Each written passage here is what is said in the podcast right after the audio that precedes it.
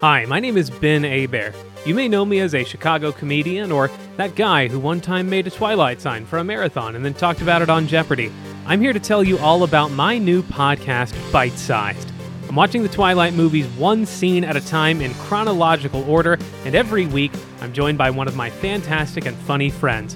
I make them watch around 90 seconds of movie, and then we talk about Twilight, and we'd go into my friend's basement and we'd like all read our Twilight books. nature, I think a deer could kick my ass. and growing up. Every now and then, I say something from my childhood that I think is funny, and then someone else goes, Whoa. The show premieres this July, but you can follow it on social media right now at bitesizedpod underscore on Twitter, Instagram, and TikTok, and subscribe wherever you get podcasts. You can find the show on Spotify, Apple Podcasts, or wherever you're listening to this right now to make sure that you are first in line to hear some of your favorite comedians wonder why everything in Twilight looks so So blue. cool blue tone.